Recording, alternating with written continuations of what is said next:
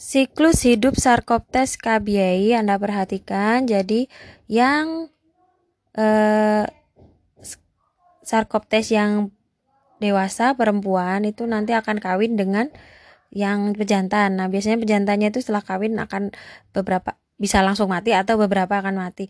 Nah, kemudian dia tinggalnya itu memang di bawah kulit. Jadi dia akan membuat gua dengan cara mengeluarkan enzim-enzim tertentu yang bisa merusak stratum corneum kulit kita. Nah, kemudian sambil berjalan, dia akan menghisap darah ya, menghisap eh, cairan yang keluar dari hasil melisiskan stratum corneum itu dan meletakkan telurnya. Dan ini sangat gatal otomatis sehingga uh, penderitanya akan selalu sering garuk-garuk tangan ya, sering garuk-garuk tangan. Anda perhatikan pada struktur tubuhnya sebelah kanan bawah itu kan ada kepala, ada saker, ada leg, ya. Nah, itu ada saker itu jadi dia mulut penghisap. Jadi setelah dia melisiskan kemudian dihisap. Gitu. Sehingga pada saat melakukan ini orangnya akan merasa sangat gatal.